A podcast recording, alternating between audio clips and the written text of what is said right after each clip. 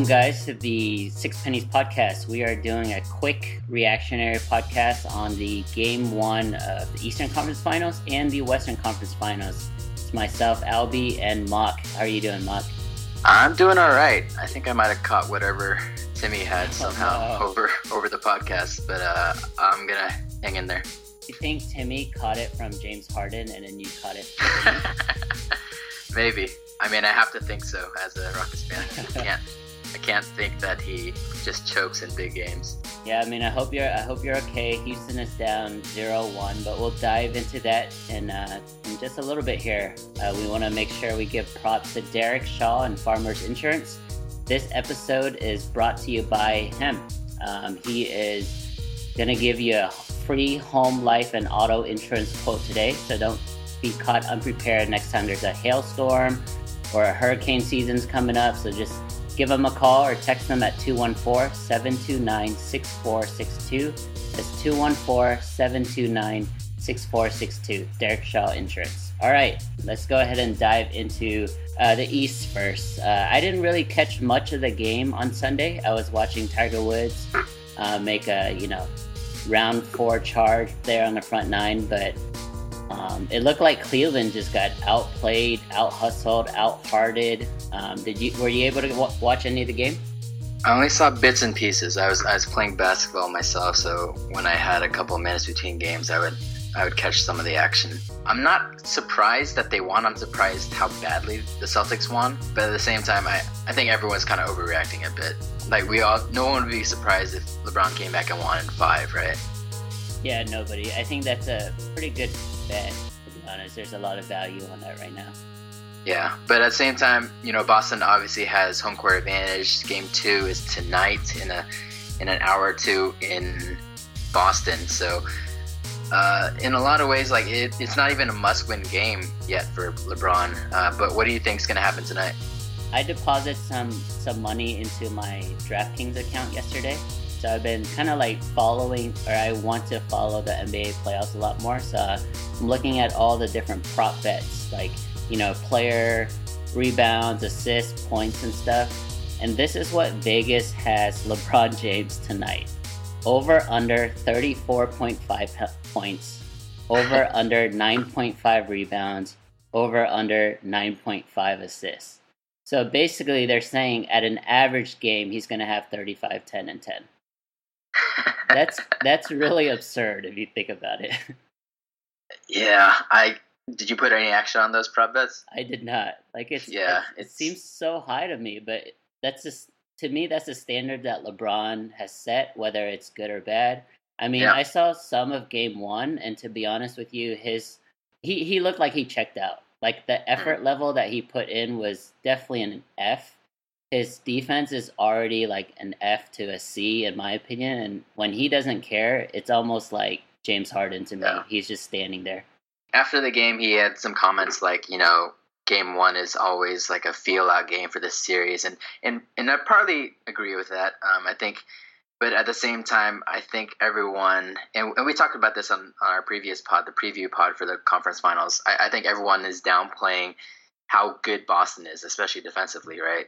They have a bunch of six six six eight guys that you they can they can throw at LeBron, and Toronto just didn't have that. They had a couple guys most people don't even know who they are um, that they were throwing at LeBron. And, and I mean, to be fair, LeBron was making ridiculous shots against Toronto all series, especially game two and two and three. But yeah, Boston just has more answers defensively. Yeah, heading into that series with Toronto, there were a lot of stories about how, or art- a lot of articles about how Tor- Toronto had a lot of bodies actually to throw at LeBron. OG Anunoby, Siakam, all these guys, and it's like, are you guys serious? Like, Who? exactly. like, why? I can't believe those articles were even written. It was almost disrespectful. Whereas you're right they had Boston. they had they had a better guy last year with James Johnson. He I think he matched up pretty well with LeBron. But other than that, it's it's hard. I mean, granted, LeBron was making like twenty foot fadeaways uh, with a hand in his face. Not anything you could do about it. Yeah, those guys, like I said, like most watchers of the NBA won't even know who those guys are, right? Yeah. Yeah, so let's let's just kind of visualize game two tonight. And let's say, you know, LeBron has a typical 30, 10, and 10 game. Biggest questions will be where are the other 75 points coming from? Where are the other, you know, 40 rebounds and uh, the other 10 assists coming from? You just don't know with this team, and it has to be Kevin Love. I think uh, Ty Lue has made an adjustment and said they're starting Tristan Thompson. Uh, Tristan yeah, Thompson. why they didn't do that first game. yeah, Tristan Thompson actually plays Al Horford very well uh, throughout Yeah. the years, and even in Game One, they were matched up for nine minutes, and Al Horford did not record one rebound or one point in those nine minutes. And so, um, yeah, I think I think Tristan Thompson will be a nice addition, but again, you're right, man. Those those guys over in Boston, they are not afraid at all. They're only 19, 20 years old, and this moment is not too big for them. Yeah. Quick question for you. I had a talking about the Celtics. Pretty much during this whole streak, I've I've been kind of just talking trash to my boy Maxwell whenever Boston wins, and they've won a lot, obviously, without Kyrie Irving. You and I both kind of feel the same way about Kyrie. Let's talk a little bit about another Duke kid on on that squad, Jayson Tatum. Yep. So I I had a tweet that said Tatum was maybe the third, possibly as low as the fifth most important player on that team, and and he was like incredulous at that.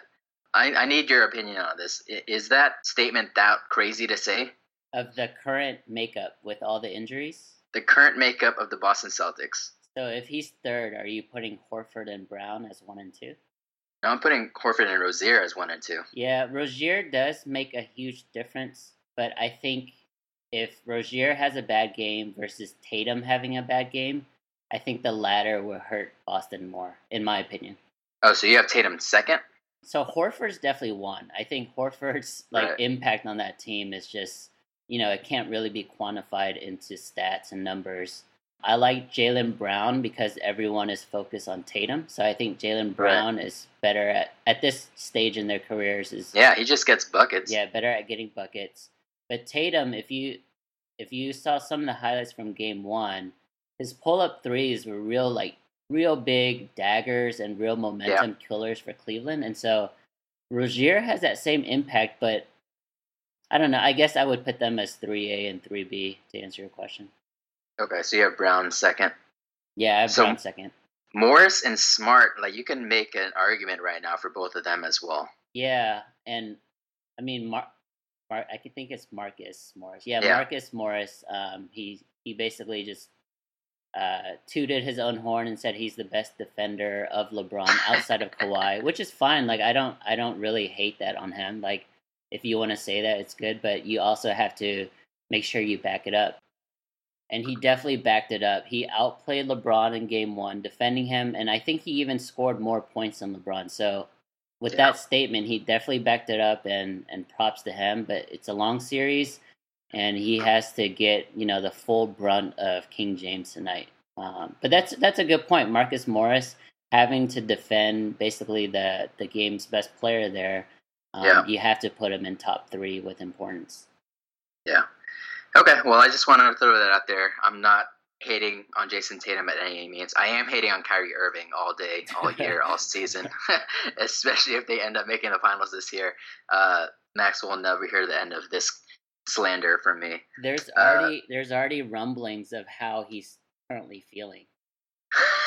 Did you know that? Like he's that big of a baby that people have to walk on eggshells around him. he, he is a baby, but uh, going back to your previous question, where do you think the rest of the Cavs points come from today then? Uh, Kevin Love has to score at least twenty. Okay. Korver, JR. and George Hill has to have at least thirty among them, and that's Yeah. the only way they can really compete. Tristan has to grab at least three or four offensive boards. It's going to be tough. I I don't know where Cleveland's going to get their scoring. It's usually when they have a high output of you know points. It's really threes, so it's really just Korver, JR., Jeff Green, who I hate, guys like that. Why do you hate Jeff Green? I think he's so trash, man. Like he has LeBron's body and Like he should be better. What do Yeah. you mean? Yeah. He has No. LeBron's body type, but he plays like Kyle Korver. Speaking of JR, though, I think this game will be better for him. Just obviously had a horrible game one, but it was also in the middle of the afternoon, and, and you can never count on him to have good afternoon games, right? Good point. He's yeah, he's still just waking up from yeah. Um, so it's a pick 'em tonight. Who do you have? If I had to put money on it, I'd put Cleveland to win for sure, covering if not winning. I'd say both series are gonna be evened up this next game. Okay, I like that. All right, let's jump over to the West. Uh, we'll start with you, Mock. What are your initial thoughts and reactions to Harden going off, but Houston still losing by double digits? Yeah, I, I think I was pretty bummed. I, I was think, since I was under the weather and everything yesterday, and, and had a some baby watching responsibilities last night. I couldn't go to the game, but I will be there tomorrow for game two. The game kind of it was just as advertised. It was pretty amazing, especially in the first half. Them just going back and forth, uh, kind of throwing haymakers. Both both teams had their mistakes. Houston's bench just didn't show up to the game. Um, Harden had you know 39 or 41 points, but I think he still passed a little too much in the second half, especially and especially with the shot clock running down. You just can't you can't have shot clock violations. You can't do the like little mistakes against the Warriors. You know what I mean? Like you yeah. can't have missed free throws. You can't have missed layups, and and the Rockets committed a lot of those and, and a lot of just defensive lapses. But again, KD was KD, and that was some of the best work KD has ever put in. So Jeez, uh, ever say what ever he was it was just incredible to watch just because it's too like, there was, easy for him, man. It's yeah, there was easy. nothing you could do. All in all, like the Rockets were playing pretty amazing defense on on KD, but at the same time, we gave up way too many points ball watching, uh, backdoor cuts, and just these simple screens and weak side threes that were wide open that you just can't have when you have players of you know even Nick Young or, or Klay Thompson's shooting abilities. Yeah, I have a couple comments, and then I'm I'm interested to hear your thoughts. Uh, so first, last night I didn't watch I didn't watch the game. I didn't get home until I guess towards the beginning of the fourth quarter. But when I checked my phone during basketball, you know, everyone was telling me how amazing Houston looked in the first half. Uh, a lot of energy. They were fast. Defense. Even I saw that highlight of the Clint Capela block. Um, yeah. That was sick on KD. I thought Houston usually, you know, jumps out really slowly. The fact that they got out to an early lead, I thought it would have been not easy, but I thought they they would have had it the rest of the way. So what happened there in the second half that deterred that? I mean, we got out to a good lead in the first like four minutes. It wasn't a huge one. I think it was like eight points, maybe nine. Um, but we so Harden went out of the game, and the bench just got outplayed. Like Gerald Green came in and he just wasn't ready. He was getting worked on the defensive end, and a lot of that had to do with D'Antoni. I feel like was playing with matchups in Game One, and while I think Ryan Anderson should have you know room for a few minutes this series, especially over Nene, he played him with Gerald Green, and it was just it was really bad defensively. Like we are getting worked over by like David West, like assists in the post. It was it was really tough to watch. Um, so they came back with with Harden on the bench and and a couple calls here and there. Um, you know, I know it's part of the game, but they really hurt the Rockets yesterday. With uh, Ariza got in foul trouble with a phantom like fourth foul on when Steph Curry dribbled off his leg. They called uh, Ariza for his fourth foul and, and really threw off the rest of the game. Ariza was one of the only ones. I mean, I, I don't know if it's just coincidence or not, but KD didn't score on Ariza the whole game, and he was just doing work on everyone else. Not coincidence. And then, yeah, and then uh, at the very end of the game, we're down seven, I think, in the fourth quarter, and there's kind of this loose ball, and it it was a backcourt violation on Klay Thompson. He like we we both know he can't dribble, right? And they dribbled off his own knee and, and went to the backcourt.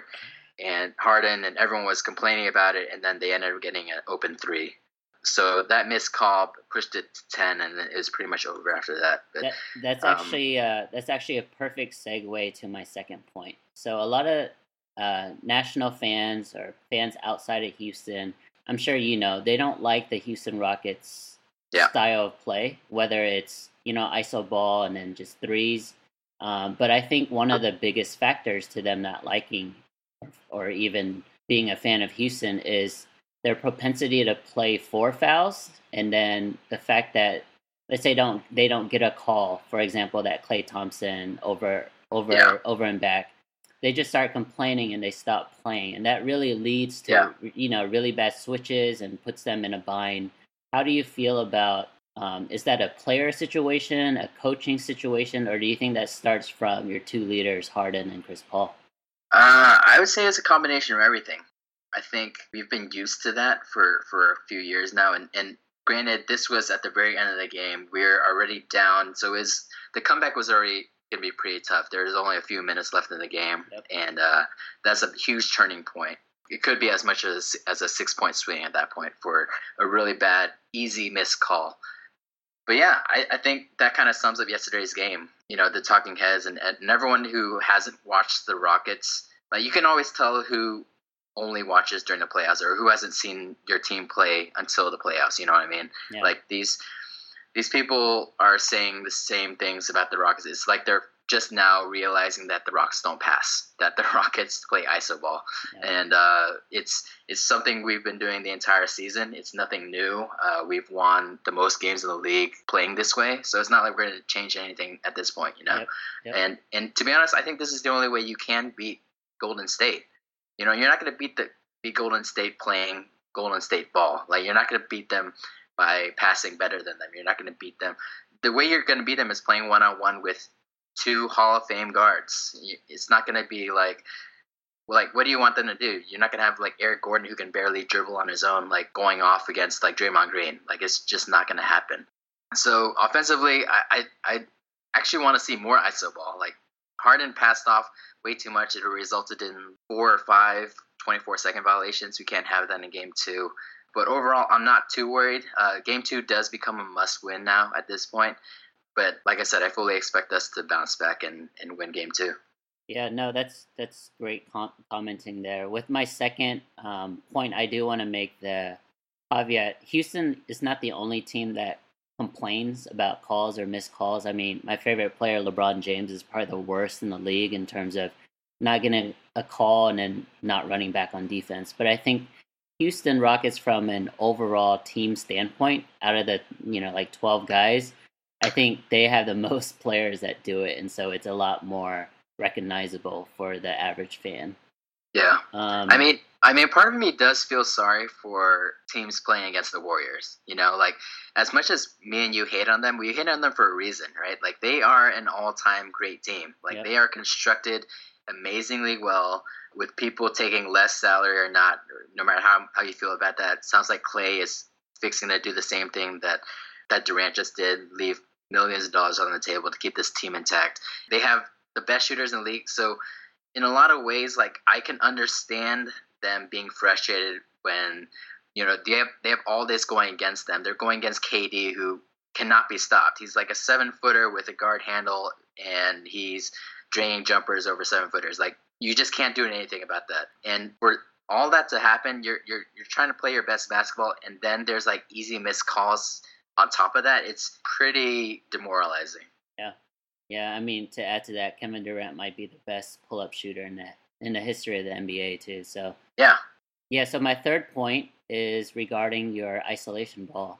Um, I think there was a stat floating around the inter- internet today saying that, um, you know, Houston obviously ISOs a lot. They ISO and kick for the three, or they have the alley to Capela and things like that. Um, but I think game one, there was a stat saying that there were 50 quote unquote super ISOs. I'm not sure what is the difference between a regular isolation possession versus a super isolation possession. But that number 50 is actually the most in the history of the NBA out of any game. And so there's a lot of rumblings right now. So Eric Gordon kind of called out the team for not passing the ball enough. And then James Harden kind of replied back today saying that, you know, the uh, quote unquote others or role players were not moving off the ball enough. So how do you feel about the team dynamic and, and where the mindset is right now? I did not see that at all. That is hilarious to me, though.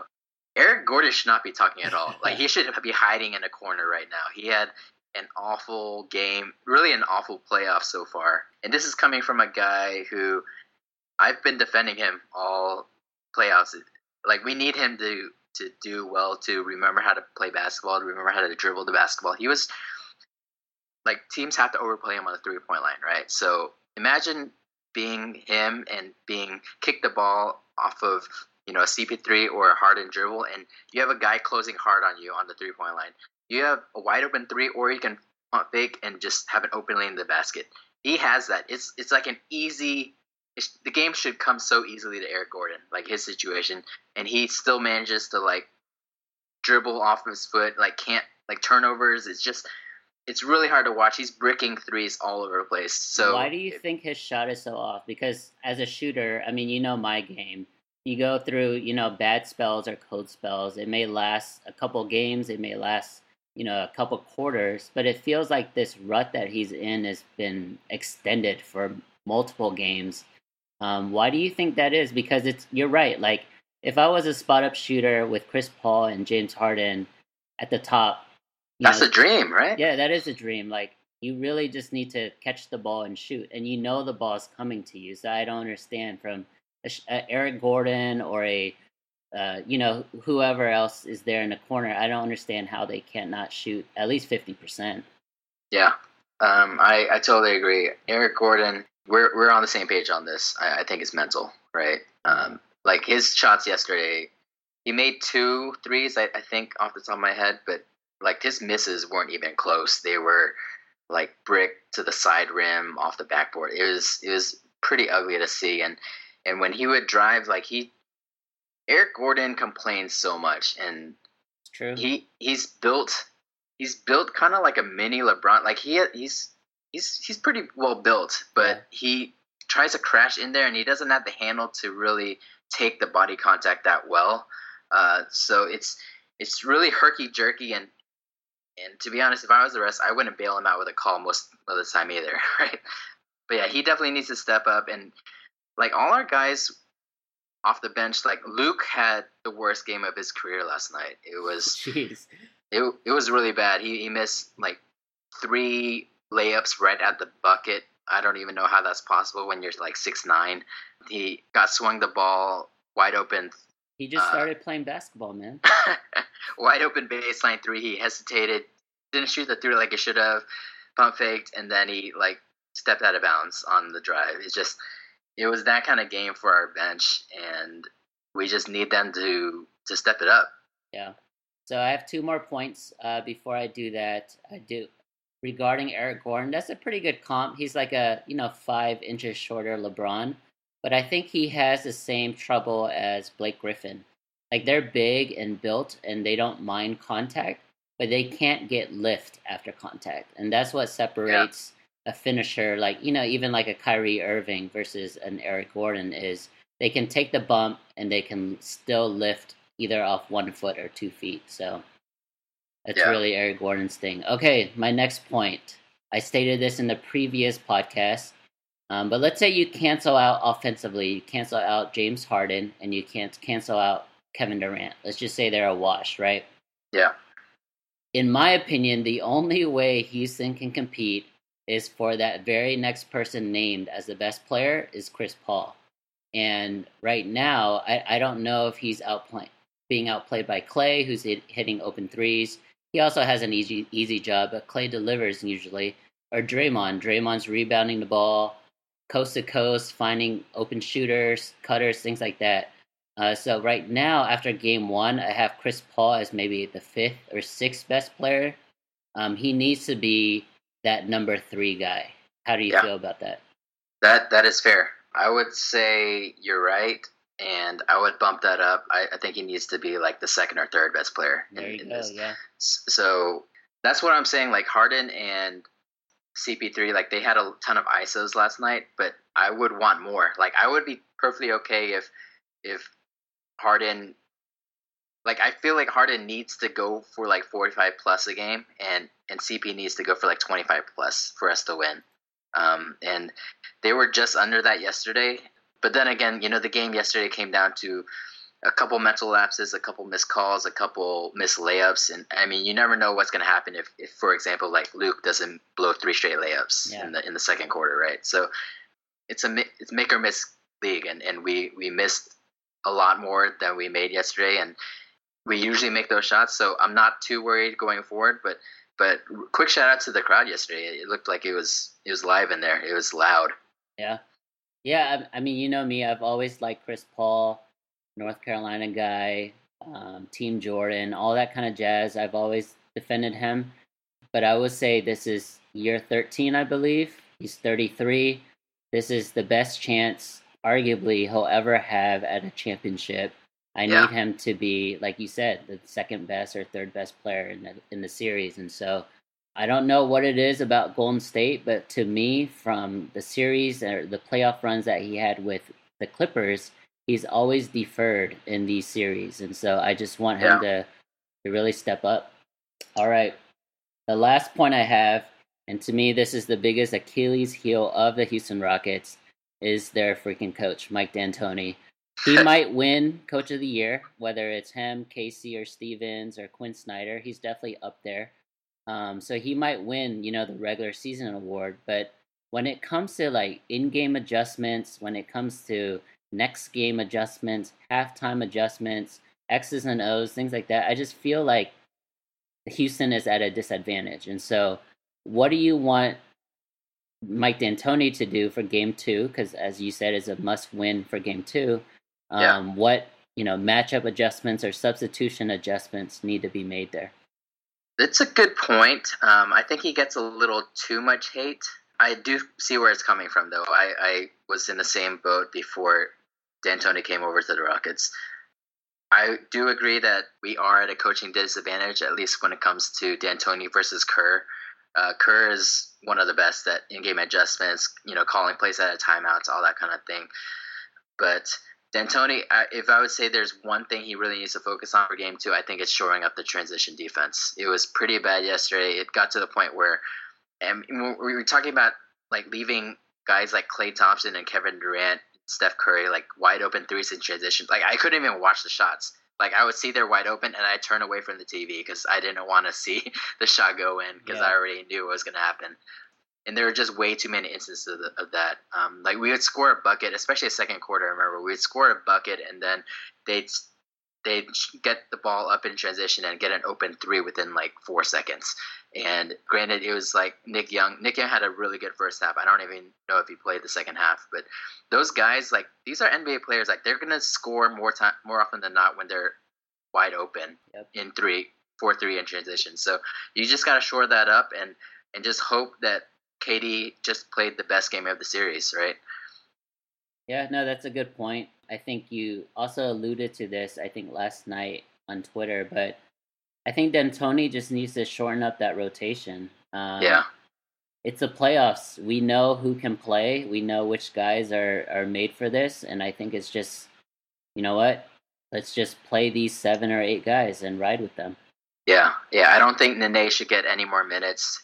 Granted, a lot of yesterday's kind of confusion was because of the foul trouble with Ariza, you know, having to put sure. Gerald Green in there for extended minutes. But he might who knows? He might come back with a little, some Joe Johnson minutes to see how he does. Whoa, Joe Johnson! you never know. But uh, that's Joe taking, Green was that's taking iso ball to the next level.